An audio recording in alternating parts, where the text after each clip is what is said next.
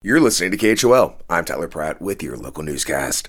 A wealthy Wyoming landowner is hiring big name lawyers in the continuing fight over corner crossing. The nonprofit publication WyoFile reports a ranch owner near Elk Mountain is appealing a previous decision in favor of four Missouri men who hunted on public land near his property in Carbon County.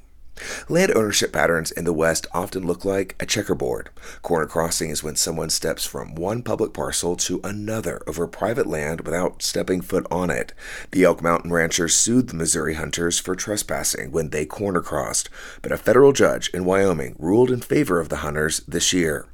The appeal lawyers have degrees from prestigious universities and have a track record of winning cases. One of them was a clerk for multiple Supreme Court justices.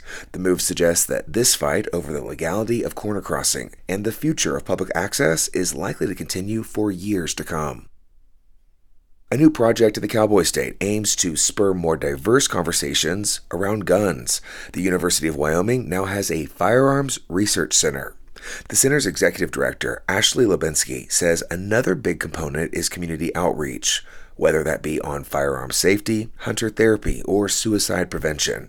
She says they are working with a national mental health organization to create a focus towards clinicians to understand firearms better so that as we kind of look towards a larger discussion, we have more mental health practitioners who are aware of the nuances in gun ownership so that they can better get their patients help. Lubinsky says they will begin this effort at a conference in November in Laramie.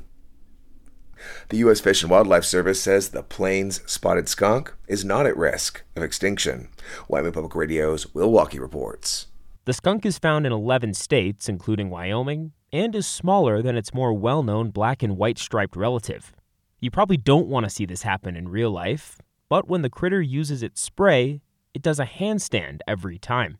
Vana Kuchinska with the Fish and Wildlife Service says the spotted skunk is rare, and some groups petition to put it on the endangered species list due to concerns over trapping and other threats. And so we looked at habitat loss, we looked at climate change, we considered disease. and so from when we assessed those threats, we didn't think that that there was still any significant threats coming in an, in the immediate future or even in a few decades. Many states celebrated that the spotted skunk won't be listed, Kuchinska says people should still report any sightings to the Game and Fish Department.